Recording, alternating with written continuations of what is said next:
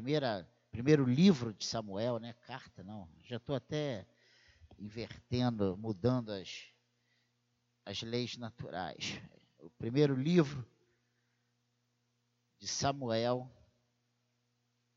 capítulo 14.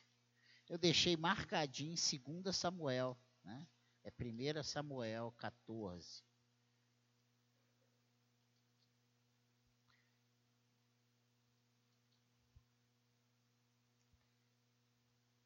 Vamos ficar de pé só para a gente jogar esse cansaço fora para a leitura da palavra de Deus.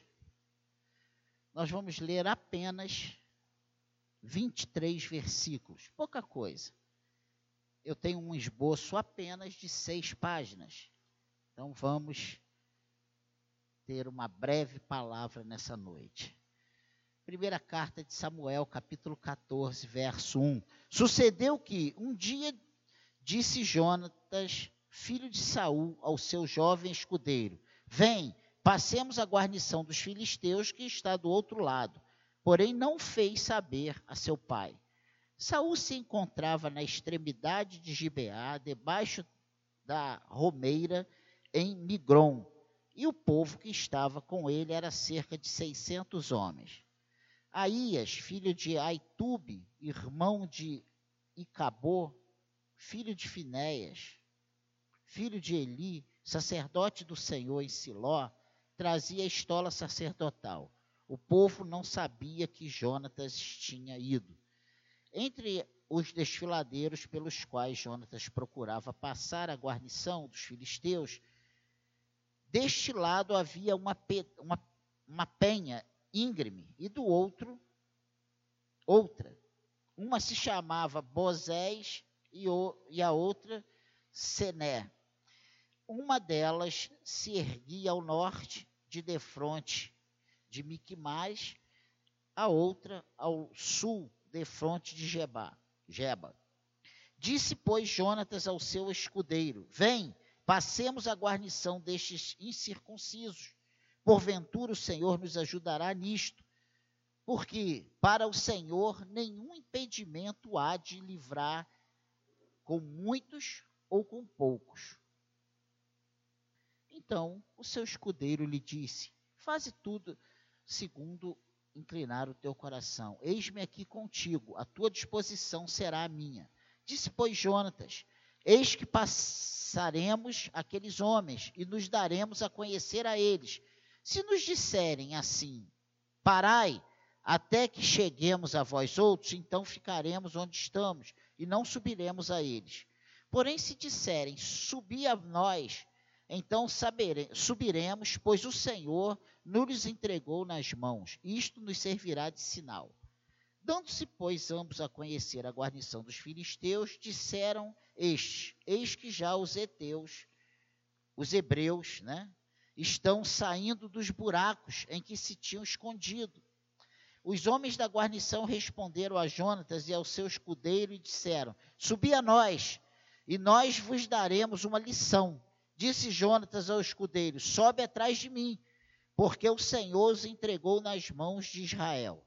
Então trepou Jonatas de gatinhas e o seu escudeiro atrás, e os filhos, os filisteus caíram diante de Jonatas, e o seu escudeiro os matava atrás dele. Sucedeu esta primeira derrota, em que Jonatas e o seu escudeiro mataram perto de vinte homens em cerca de meia hora, meia geira de terra.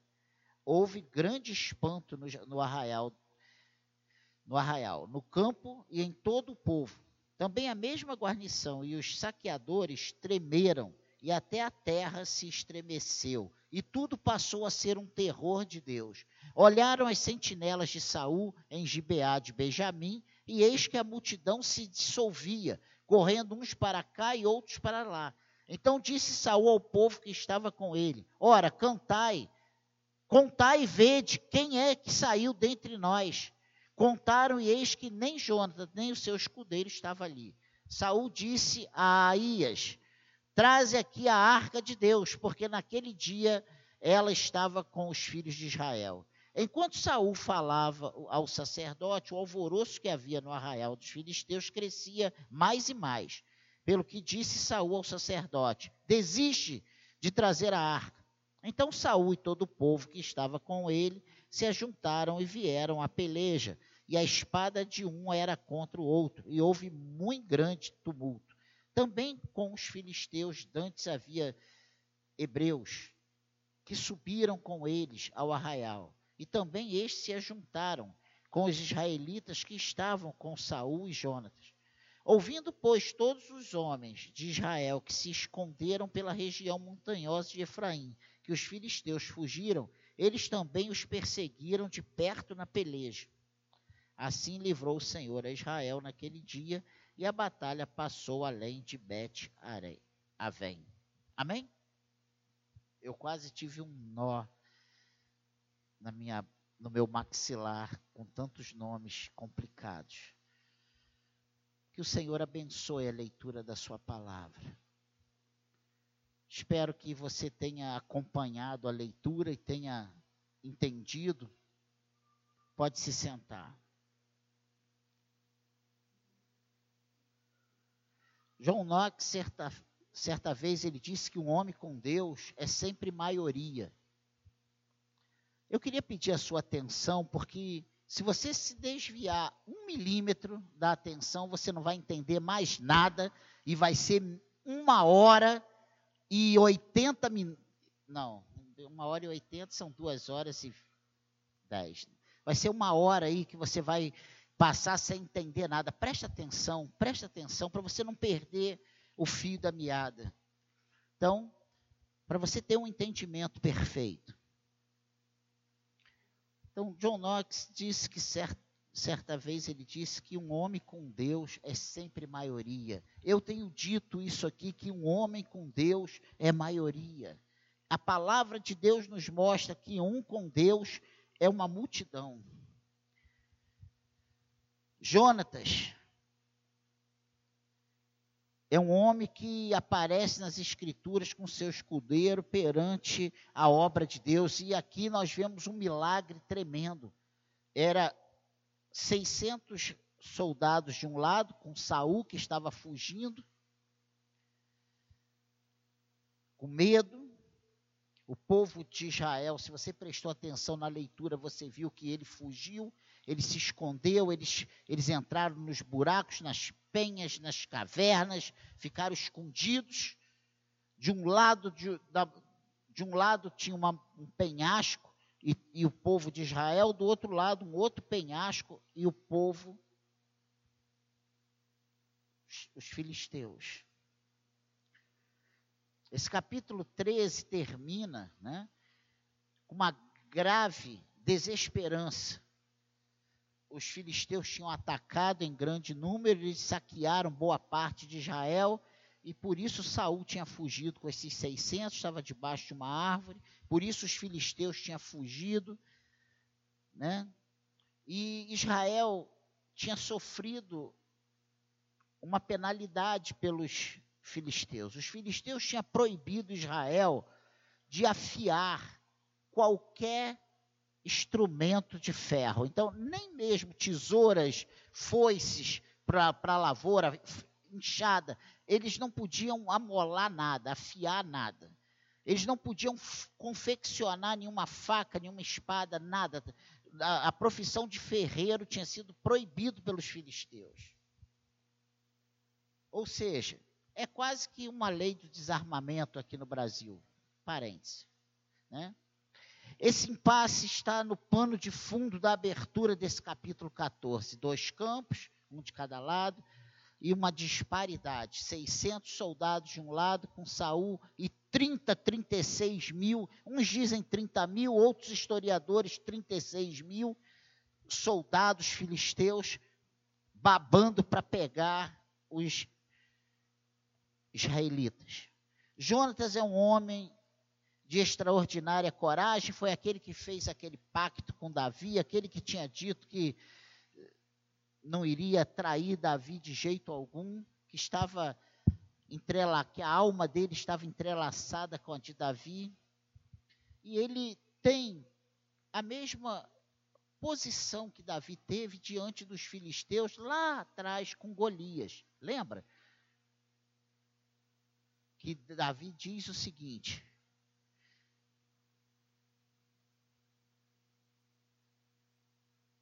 ou à frente, Davi diz assim, ó, quem é esses incircuncisos para desafiar os exércitos do Deus vivo? E aqui,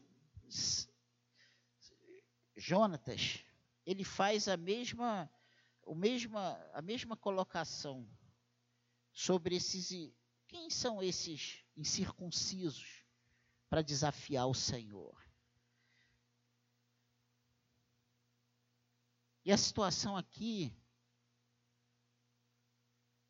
é uma situação desesperadora. O que você faz quando as probabilidades estão contra você? O que você faz quando não há nada que você possa fazer, não há nenhuma esperança aparente? O que você faz quando uma guerra aparentemente está perdida? Você olha você se sente sozinho contra uma multidão. Você se sente fragilizado diante de uma situação que você não tem como derrotar, avançar. A sabedoria popular diz, os ditos populares, que não adianta tentar, né? É não se, é não se arrisque.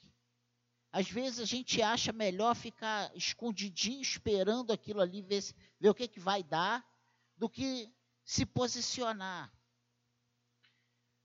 Mas esses versículos 2 e 3 desse capítulo 14, nós vemos que, diferentemente do seu pai, Saul, ele, é, o pai Saul, né, Jonatas se posiciona diferente. Ele, ele pensa, diz que Saul se encontrava na extremidade de Beá, debaixo da romeira, em Migron, e o povo que estava com ele era cerca de 600 homens. Aías, filho de Aitube, irmão de Icabô, filho de Finéias, filho de Eli, sacerdote do Senhor em Siló, trazia a estola sacerdotal. O povo não sabia que Jonatas tinha ido. Jonatas, ele sai, ele chama o seu escudeiro e fala: Olha, tem uma missão suicida aqui para gente. Vamos, você está comigo? Tô. Então vamos. Vamos atravessar, vamos subir esse penhasco aqui, vamos escalar, fazer esse, esse alpinismo aqui, vamos vamos subir essa montanha, vamos escalar isso aqui, vamos invadir aquela tropa que tem ali, tem 20 homens ali, vamos nos apresentar para ele. E eles pediram uma prova ao Senhor. Olha, uma prova que parece até meio que água com açúcar, né? Ó, se a gente se apresentar e eles falar, espera aí, a gente fica parado. Claro, para aí. 20 homens fala, para aí, você fica parado. Até aí, não muita coisa. Se eles falarem, vem aqui, aí a gente vai saber que Deus vai nos entregar e aí vamos partir para cima deles. Foi mais ou menos isso. Só que quando ele pede essa prova e os homens que e eles se fazem avistar e os homens mandam eles subirem, a confiança de Jonas e do seu servo, ela se multiplica sobremaneira, porque eles pediram uma coisa a Deus e acontece exatamente como ele pediu. Então, no coração de Jonatas e no coração desse escudeiro, Deus tinha entregue aqueles soldados. E eles partiram com convicção. Né? Esse versículo 2 e 3 dá esse vislumbre, esse pequeno vislumbre de Saul. Saul falhou, ofereceu um sacrifício que não devia ter oferecido antes de Samuel chegar. Você lembra disso? Deus disse a Saul que a casa real se afastaria dele. Saul está jogando a cartada final e vemos Saul, né? E, que está sendo sentado embaixo de uma, de uma árvore esperando. Ele se convenceu de que não havia nada que pudesse fazer. Outra coisa interessante, ele tem um sacerdote quase pessoal, Aías. quando se lê a, a genealogia, a descendência, o parentesco de Aías, ele é um descendente lá, né, ele vem lá daquela linhagem de Cabô. E o que significa isso?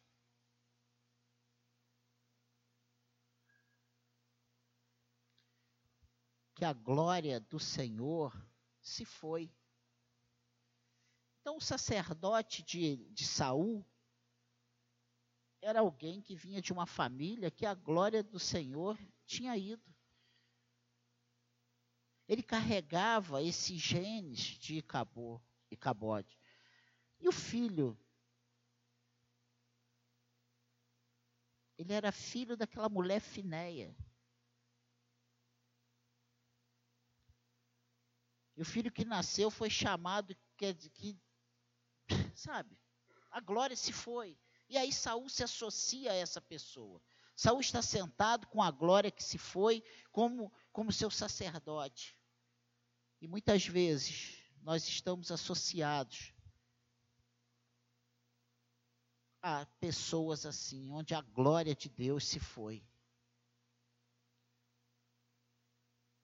Ou uma pergunta ainda mais direta. Estamos associados a pessoas, né? A glória de Deus, que tem a glória de Deus, ou pessoas que estão com a ausência da glória de Deus? Para Saul, uma missão impossível nada havia que pudesse fazer, ele já estava ali escondido, tranquilo, refazendo as forças com aqueles 600 homens. Para o seu filho Jonatas, Vamos avançar, vamos nós dois, vamos tocar ali, Senhor. Se tu me entregar, me dá um sinal. Se eles vão vir para minhas mãos, se o Senhor vai me dar a vitória. Olha, ele é um incircunciso, nós somos os teus exércitos, nós somos o teu povo. Não, não dá para ser dessa forma. Um contigo é maioria e nós vamos nessa. Foi esse, é isso que passou na cabeça de Jonas.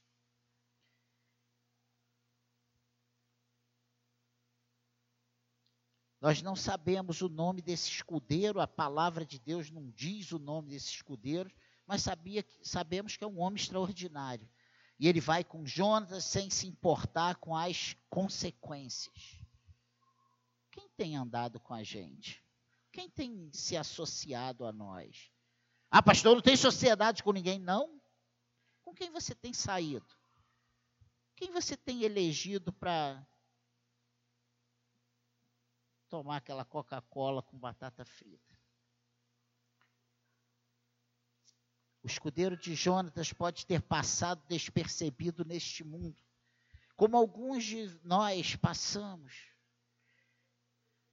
Mas tanto o escudeiro de Jonatas quanto nós seremos reconhecidos diante do Senhor, diante do Senhor da glória, diante do Rei da glória. Né?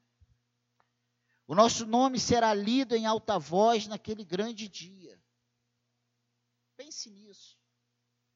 Talvez você se sinta um nada, um incapaz. Mas se você está em nome do Senhor, se você está fazendo o que Deus quer que você faça, se você olha para as dificuldades e coloca o Senhor na sua frente,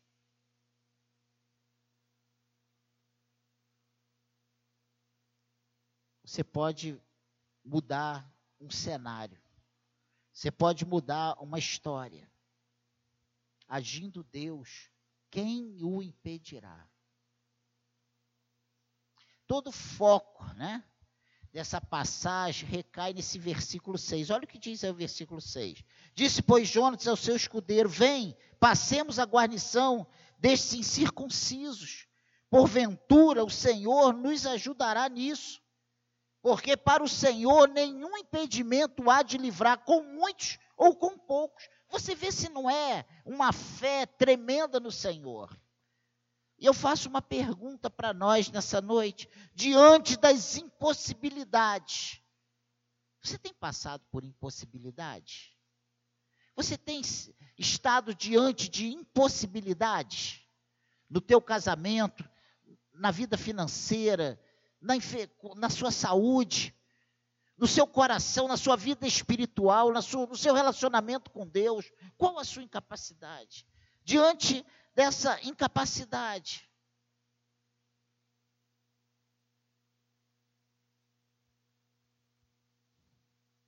como você tem se comportado? Você vê que nesse versículo 6, ele não está dizendo Deus me mandou, ele não falou que Deus não falou, como muitas vezes nós falamos, Deus falou, Deus não falou nada para ele. Ele simplesmente diz: Disse, pois, Jonatas ao seu escudeiro: Vem, passemos a guarnição desses incircuncisos. Porventura o Senhor nos ajudará nisso porque para o Senhor nenhum impedimento há de livrar com muitos ou com poucos. O que ele falou foi apenas verdade. Olha, nós somos o povo de Deus e vencer filisteus não é nenhum absurdo, nenhuma, nenhum pecado nisso. Nós vamos avançar para cima deles e porventura quem o Senhor pode. Jonatas, ele não duvidou do poder de Deus. Ele não disse que Deus falou, mas ele não duvidou em momento nenhum que Deus pode dar vitória com muitos ou com poucos. Há muitas passagens na Bíblia né, que nós vemos Deus agindo de forma maravilhosa. Gideão é um que tinha 32 mil, Deus vai reduzindo até 300. Senaqueribe, cercado em Jerusalém por 185 mil assírios, fora das portas de Jerusalém, e, de, e naquela e numa noite, né, todos eles morreram. E eles se mataram. Veio uma confusão, um terror, um pavor na, na noite. E pela manhã estavam todos mortos. Eliseu, quando ora, né, que o moço de Eliseu vê aqueles soldados cercando a casa onde ele estava, ele se apavora, Eliseu fala assim: Senhor, abra as vistas do meu moço, para que ele veja que maior é quem está conosco do que os que vêm contra nós. É disso que Jonas está falando. Deus não é dependente de números. Ele pode vencer a batalha com poucos, como ele pode vencê-la com muitos. Nós não precisamos ser o, a maior igreja do bairro, se fizermos o que Deus quer, nós vamos alcançar a vitória. E qual é a nossa vitória? Qual é o tamanho da nossa vitória? É só para tu pensar nisso. Ah, essa igreja está tão vazia, tão pouca gente. Tem aqui hoje aqueles que o Senhor quer que estejam. Se o Senhor está do nosso lado, o que é que pode impedir e limitar a determinação e o plano de Deus, desse Deus todo-poderoso?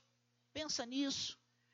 Podemos sentar passivamente, podemos nos sentar em desespero, podemos nos sentar na falta, na incapacidade, na debilidade da fé, ou nós podemos fazer o que Jonatas fez.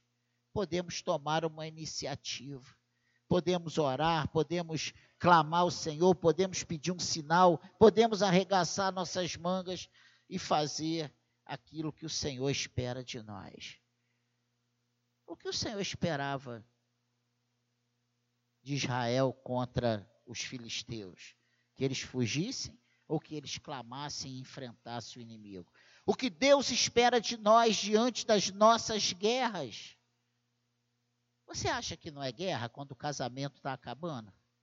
Você acha que não é guerra quando a nossa família está sendo destruída? Você acha que não é guerra quando nós nos sentimos longe de Deus? Você acha que não é guerra quando você tem um vício e você não consegue vencer esse vício? Você acha que não é guerra quando você quer ir para um lado, mas você é impelido pelas circunstâncias, pela fraqueza da sua, da sua carne, do seu coração, de ir para outro, hein? Isso não é guerra?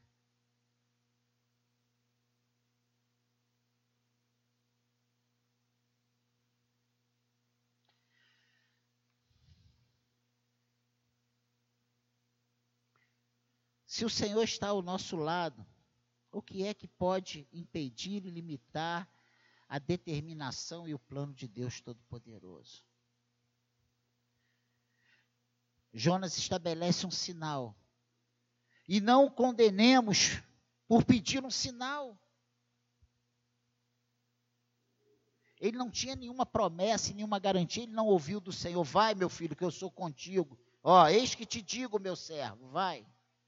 Ele não leu na Bíblia e veio ao coração dele claramente: Eu quero que você faça isso.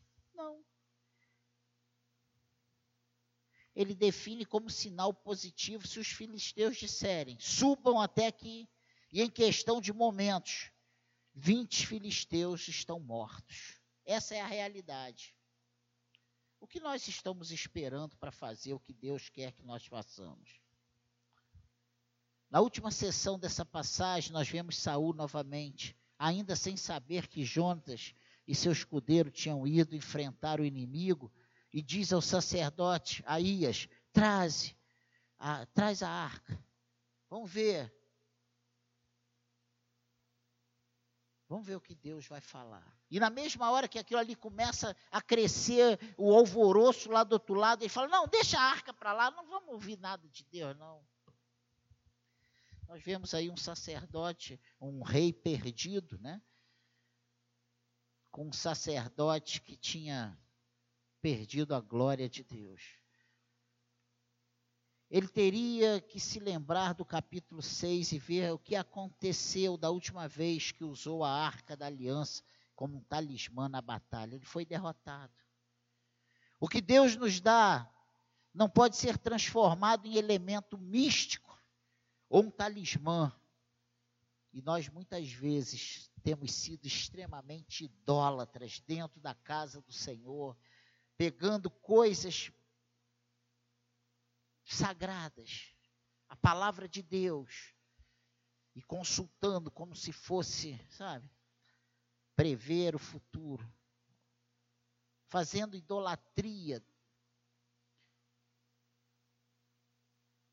Pense nisso.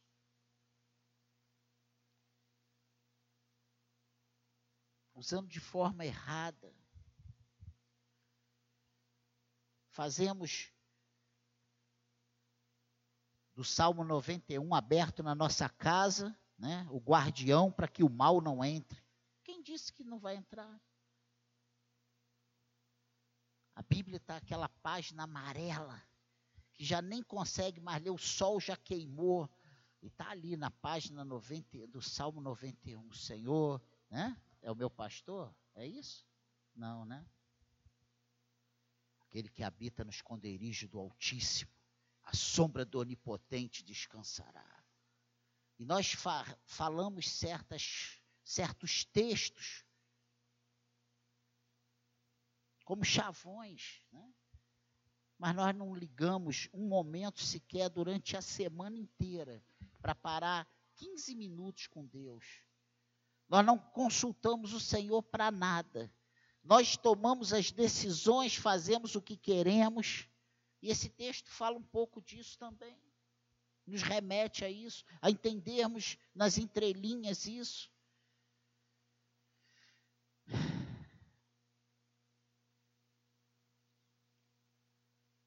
Deus é um Deus relacional. Ele espera que nós, os seus filhos, nos relacionemos com Ele. Não podemos ter o Senhor para dar um grito apenas quando a coisa está indo para o beleléu, quando você não tem mais esperança. Pega lá a arca, vai, traz a arca, vamos, vamos consultar aqui. o que está acontecendo lá? A gente sabe. Se diz de Deus, leva o nome de Deus, tem a arca de Deus, tem às vezes a palavra de Deus, mas a gente não sabe nem quem é Deus.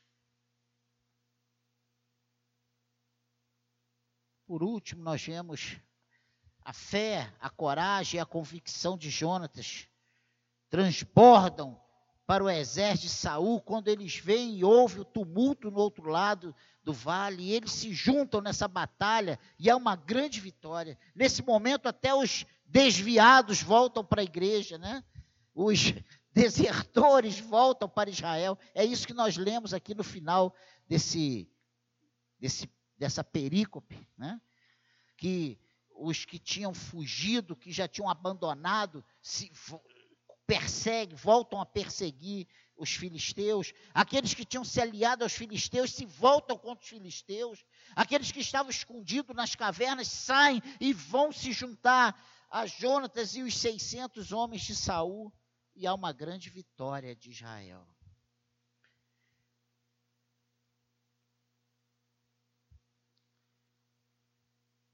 Eu quero perguntar uma coisa. Por que é que essa história está aqui na palavra de Deus? Por que isso foi registrado aqui em 1 Samuel 14? Ah, porque é uma história fascinante. É uma grande história de guerra. É uma história de comando de guerra.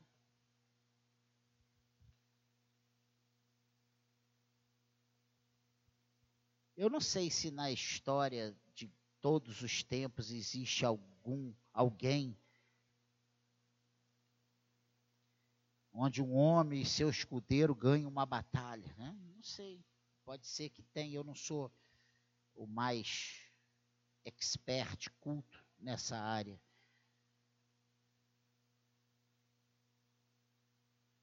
Mas eu diria que foi uma incursão de proporção ousada. Eu diria que foi totalmente contra as possibilidades, a normalidade. Eu tenho certeza que daria um filme maravilhoso. Né? Mas por que está aqui?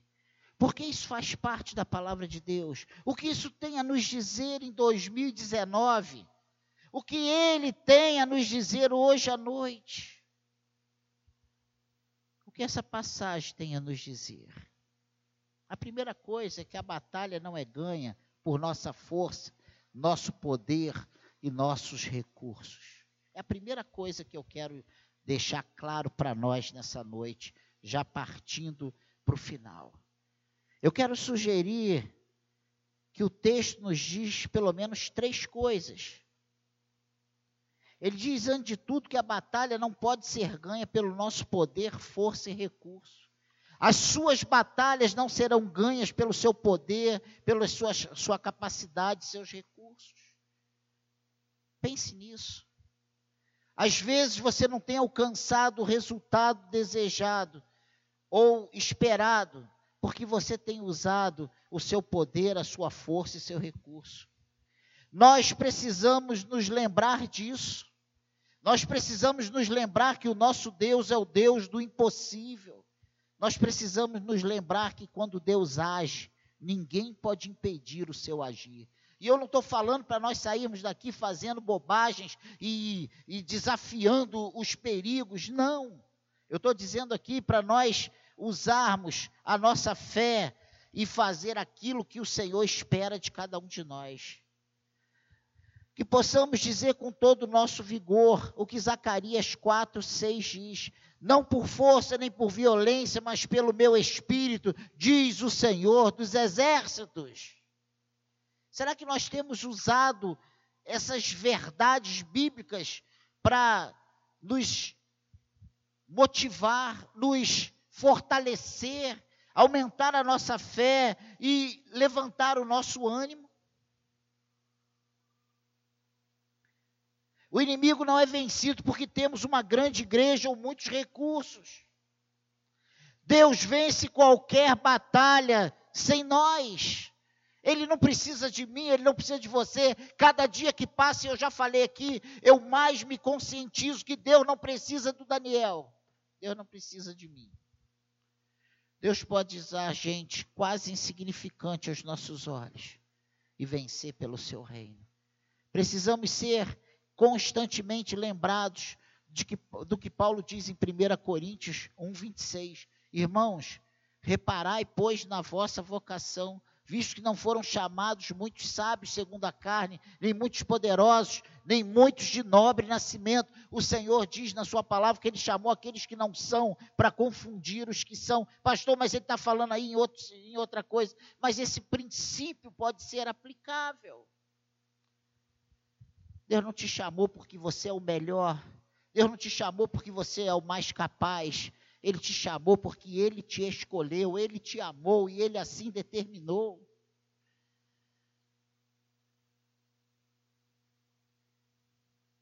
O que Jonas está dizendo, Deus pode vencer com muitos ou Deus pode vencer com poucos, porque não é em nós, não é a nossa força, não é o nosso intelecto, não é o nosso dinheiro, é o poder do nosso Deus soberano. Quem vence é o Senhor. Dele é o querer e dele é o realizar. Será que nós temos entendido isso? Se o Senhor da glória está do nosso lado, nada pode ficar no nosso caminho e nada pode resistir ao que Deus propôs. Essa é a primeira coisa que nós, que nós entendemos, que precisamos levar em consideração nesse, nessa situação aqui de Jonas, nessa, nesse, nessa primeira perícope do capítulo 14. Essa vitória de Jonas sobre os filisteus. É o título dado por João Ferreira de Almeida. A segunda coisa interessante que nós vemos aqui é que se Deus é por nós, o inimigo não pode ficar em nosso caminho, gente. Nós, nós temos, eu tenho ouvido isso e isso aí é, é, é, é corrido entre o povo. Ah, aquela minha vizinha tem um olho grande. Ai, ele é macumbeiro. Eu não entro nem no elevador, quando eu vejo é ela, eu fujo. A gente tem sido crente medroso. Não, porque ela tem olho grande. Vai com olho grande, vai ter que caixão maior por causa do olho. Não importa. Sabe? Se Deus é por nós, o inimigo não pode ficar em nosso caminho. Amém, igreja? Se Deus é por nós, qual inimigo pode ficar? Nenhum inimigo. Eu me faço essa pergunta ultimamente, como talvez alguns de vocês a façam. Qual inimigo pode ficar no nosso caminho? O inimigo, nesse caso, não é um filisteu. O inimigo que tenho em mente é a doença, é a dificuldade financeira, é a traição, é o abandono, é a violência. Se Deus é por nós, o que é o câncer? Se Deus é por nós, o que é o Alzheimer? Se Deus é por nós, o que é a depressão? Se Deus é por nós, o que é a frustração? Se Deus é por nós, o que é a dívida? Se Deus é por nós, o que é o abandono? Irmãos, se Deus é por nós, qual é o impossível? Mas como eu posso saber se Deus é por nós, pastor?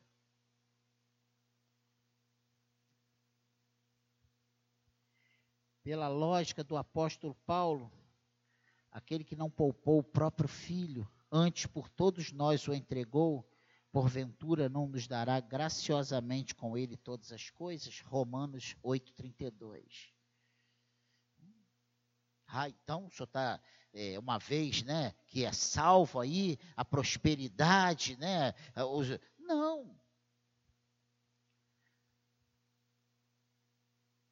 É simples. Veja se você consegue alcançar isso. Se pudéssemos perguntar a um cristão sincero que estava muito enfermo e já se foi para o Senhor, se preferir estar de volta aqui no banco da igreja, né?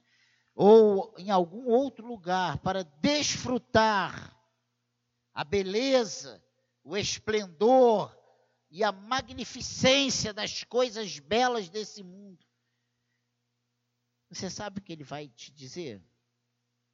Chega aí para um morto cristão que você tenha. Você veja frutos de cristão, você sabe, né? Eu acho que a resposta dele seria: não, não quero voltar, porque a vitória já é minha. Mas em contrapartida, no contraponto disso, se eu perguntar a qualquer um dos santos que estão aqui nessa noite, Você quer a sua vitória completa hoje? Eu vou orar e você vai morrer. Eu tenho certeza absoluta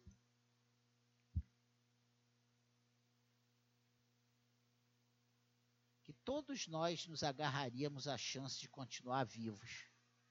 Não, eu ainda tenho filhos para criar. Não, eu ainda tenho que terminar meus estudos.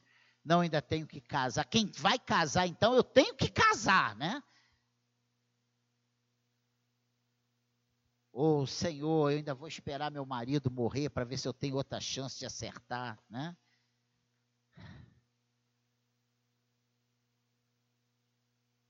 Eu quero dizer para você nessa noite que a maior de nossas vitórias é a eterna. E não a temporal. E não, sabe o que eu digo aqui todas as mensagens? Que quem Jesus. Onde está Lázaro? que Jesus ressuscitou depois de já quatro dias morto? Está morto. Onde está aquele paralítico que ele curou lá no tanque de Betesda? E o cego de Jericó? Todos mortos. Entende isso? As grandes vitórias.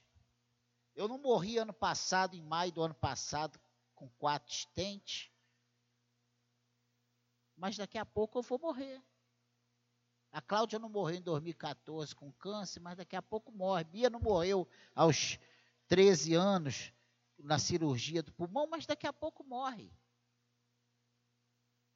Isso é, todos nós vai chegar o nosso dia.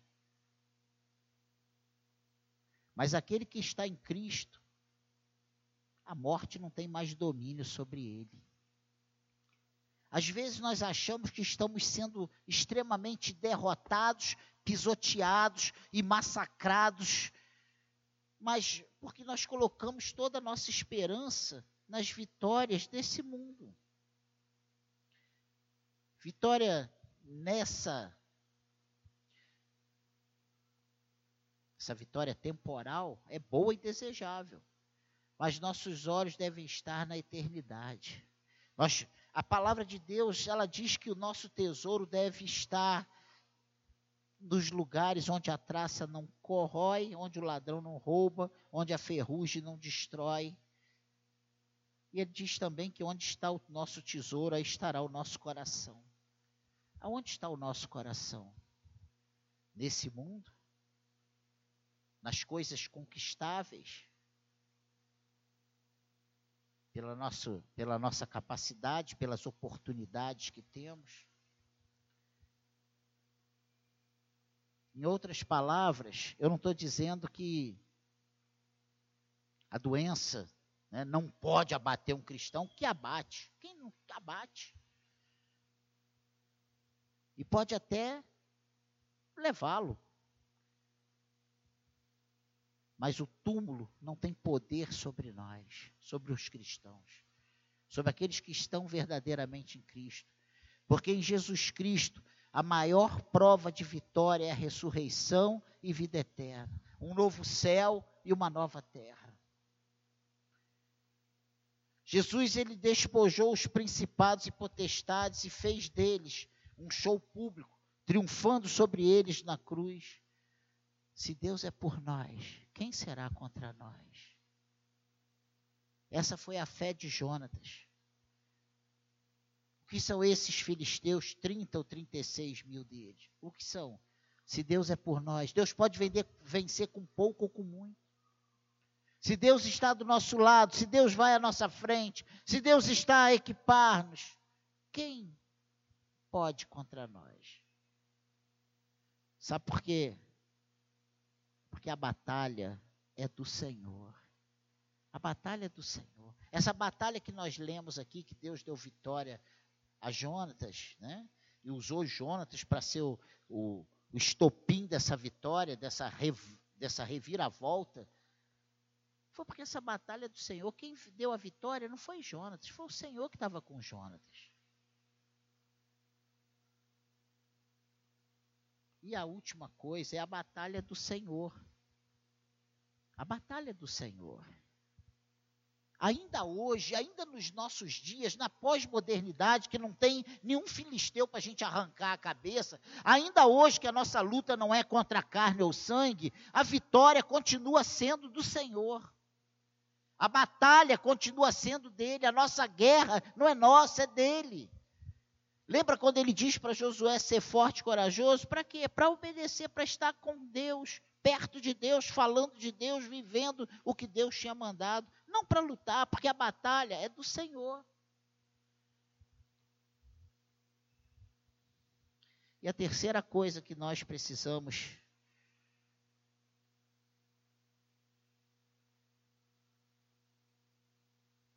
tirar dessa passagem é isso, é que a batalha é do Senhor. Qual é a diferença entre Saul e Jonatas?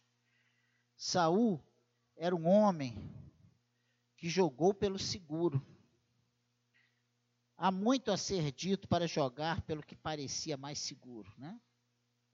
Se nós jogássemos apenas pelo que parece mais seguro, a igreja nunca teria sido estabelecida. Se tu prestar atenção como é que foi após a morte de Cristo, os, os tinha garantia nenhuma. Os cristãos foram perseguidos, mortos, presos, executados, espalhados. E naquela época os governadores pensaram o seguinte: vencemos, acabou esse movimento. Mal sabiam eles que tudo isso estava no plano de Deus. Os cristãos espalhados, e aonde eles passavam, eles iam anunciando Jesus, eles iam arrebanhando pessoas, o Espírito Santo ia usando aquelas pessoas. E a igreja cada vez crescia mais. Quanto mais matava, prendia e perseguia, mais a igreja crescia. Sabe que nós temos crescido pouco, nós estamos acomodados. Não temos, não temos desafios. Nós não veríamos essa comunidade essa noite, essa é a verdade. Nem gente salva aqui, nem a manifestação de Deus, nem as maravilhas do Senhor nós olhando, eu não vejo. Fala a verdade, você tem visto Deus agir nesse lugar? A maioria não tem visto. Mas quando você começa a dizer que Deus fez isso, isso, isso, e você começa a ver os testemunhos individualmente, meu Deus, quanta coisa Deus tem feito neste lugar. Isso tem sido o alento da minha alma em muitas ocasiões. Isso tem sido marcos.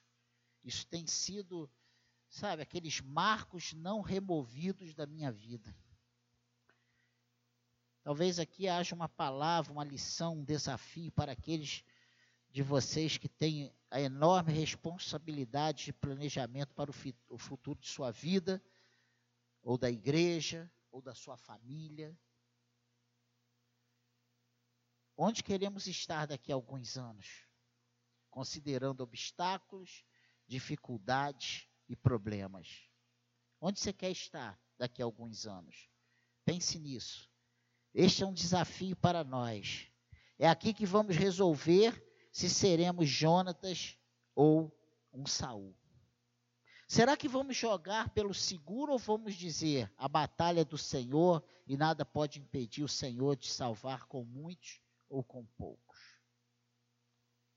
Nós precisamos, esse ano de 2019, evangelizar. Nós precisamos, em 2019, arregaçar nossas mangas.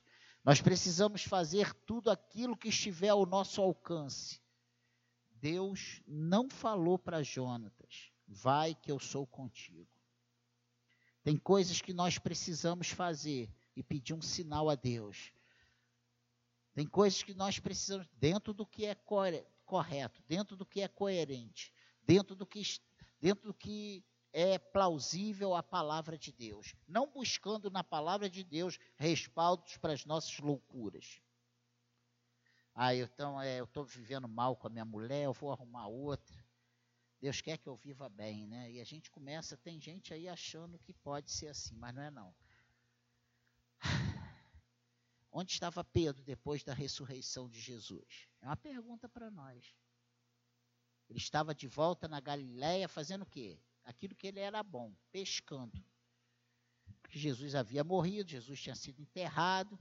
E se há uma coisa que Pedro sabia fazer era pescar. Eu não, ele era pescador, ele era mestre de pesca. Ele tinha ido de volta para o seu antigo emprego, ele estava jogando pelo seguro. Mas é extraordinário, bons pescadores e um dos melhores era Pedro, mas que não pegou nada. Você lembra dessa história? Já lá depois de Jesus ressurreto, e ele está ali na beira da praia com. Ó, joga. E aí, dá um peixe? Não tem peixe, não. Então vai lá, ó, joga lá no largo lá. Eu fico pensando, sabe? Lance a rede lá do lado direito do barco, vocês encontrarão. Quase podemos ouvir Pedro resmungando, aquele rabugento, né? O que ele sabe sobre pesca? Eu passei a minha vida toda pescando, eu sou mestre. Ele é mestre lá no templo, aqui agora. Mas ele falou: ó, sobre a tua palavra lançou a rede, veio tanto peixe que o barco quase foi a pique.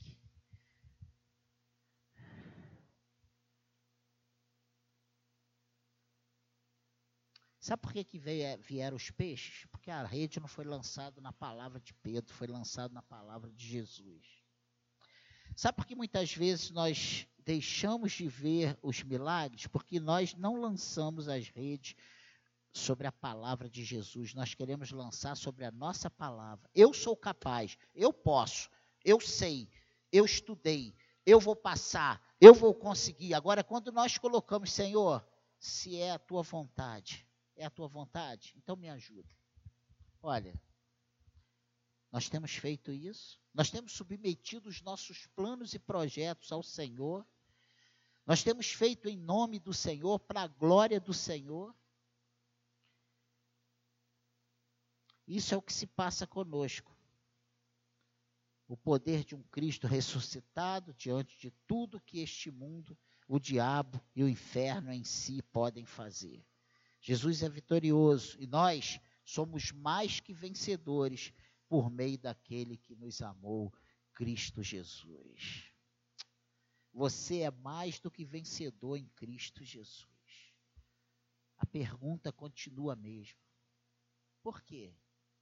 você não tem desfrutado das vitórias de Cristo? Por que você tem se abatido? Por que você tem ficado tão tímido diante daquilo que para você é impossível?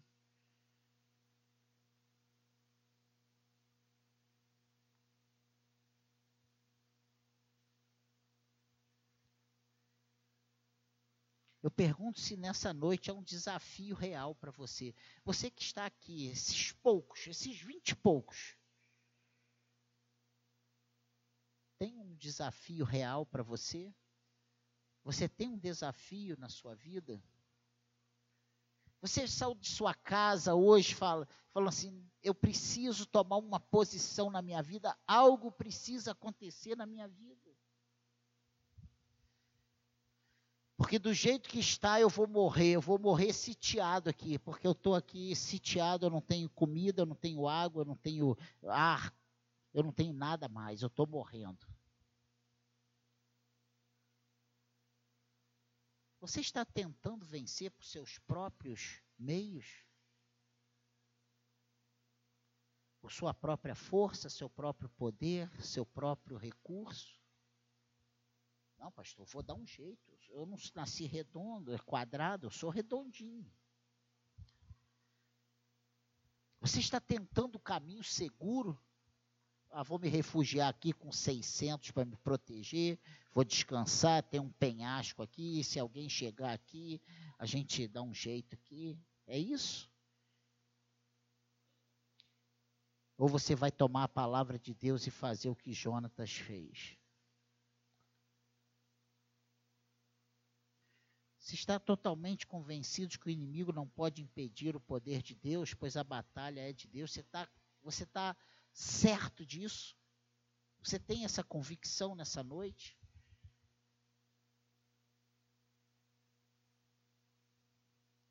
Se você era um dos que havia passado para o outro lado, volte hoje a lutar pelo Senhor.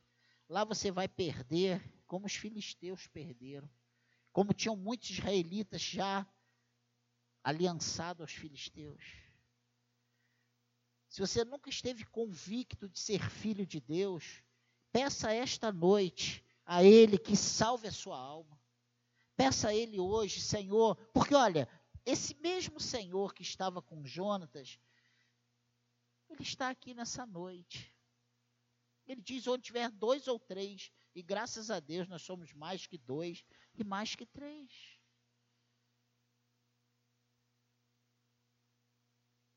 Se você é cristão convicto, mas tem experimentado lutas terríveis, entrega esta noite sua batalha nas mãos de Deus. Descanse, deixa Deus, deixa Deus lutar por você.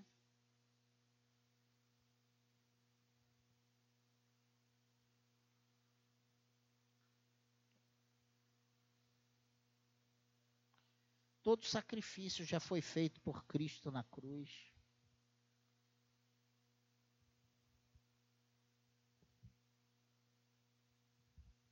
Qual é o desafio para você hoje? É vencer um vício? É se firmar com Deus? É resolver? É poder olhar para o seu cônjuge e sentir amor por ele novamente? Ter vontade de viver a, com ele até que a morte separe vocês?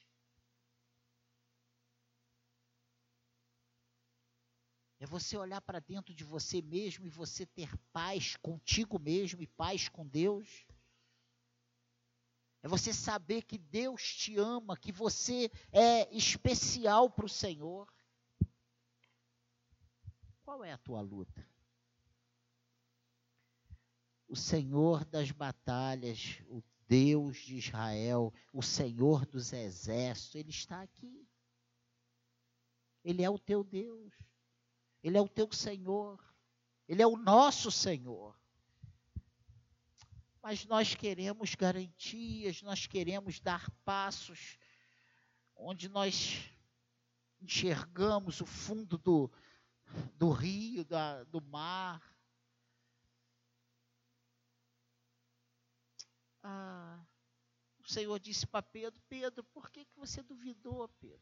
Você já estava andando, era só continuar.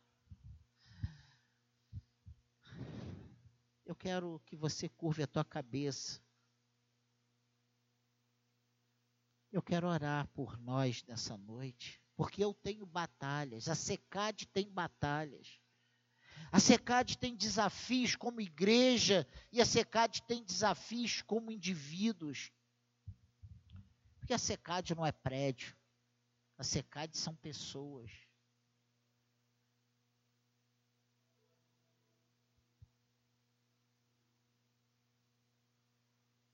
Vamos orar.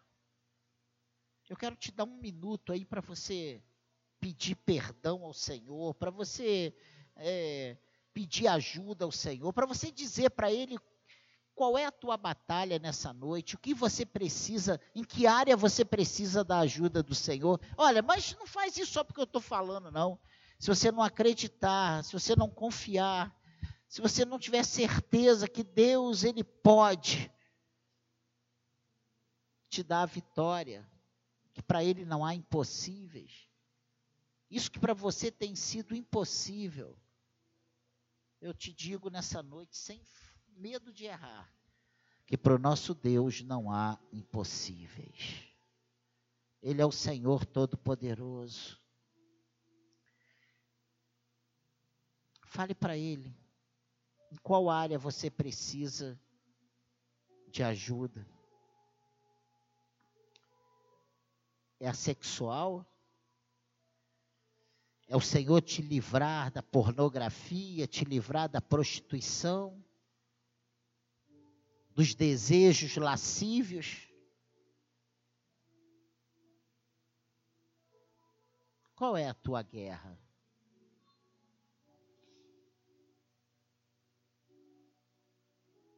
É o teu coração longe do Senhor? São os prazeres do mundo que têm gritado mais forte dentro do teu coração do que a vontade de servir a Deus? Eu creio que você pode sair daqui hoje transformado. Eu creio que você pode sair daqui hoje curado. Eu creio. Basta o Senhor querer. E para Ele não há impossíveis. Se o seu problema for resolvido e o nome dele for glorificado, se isso estiver no plano dele,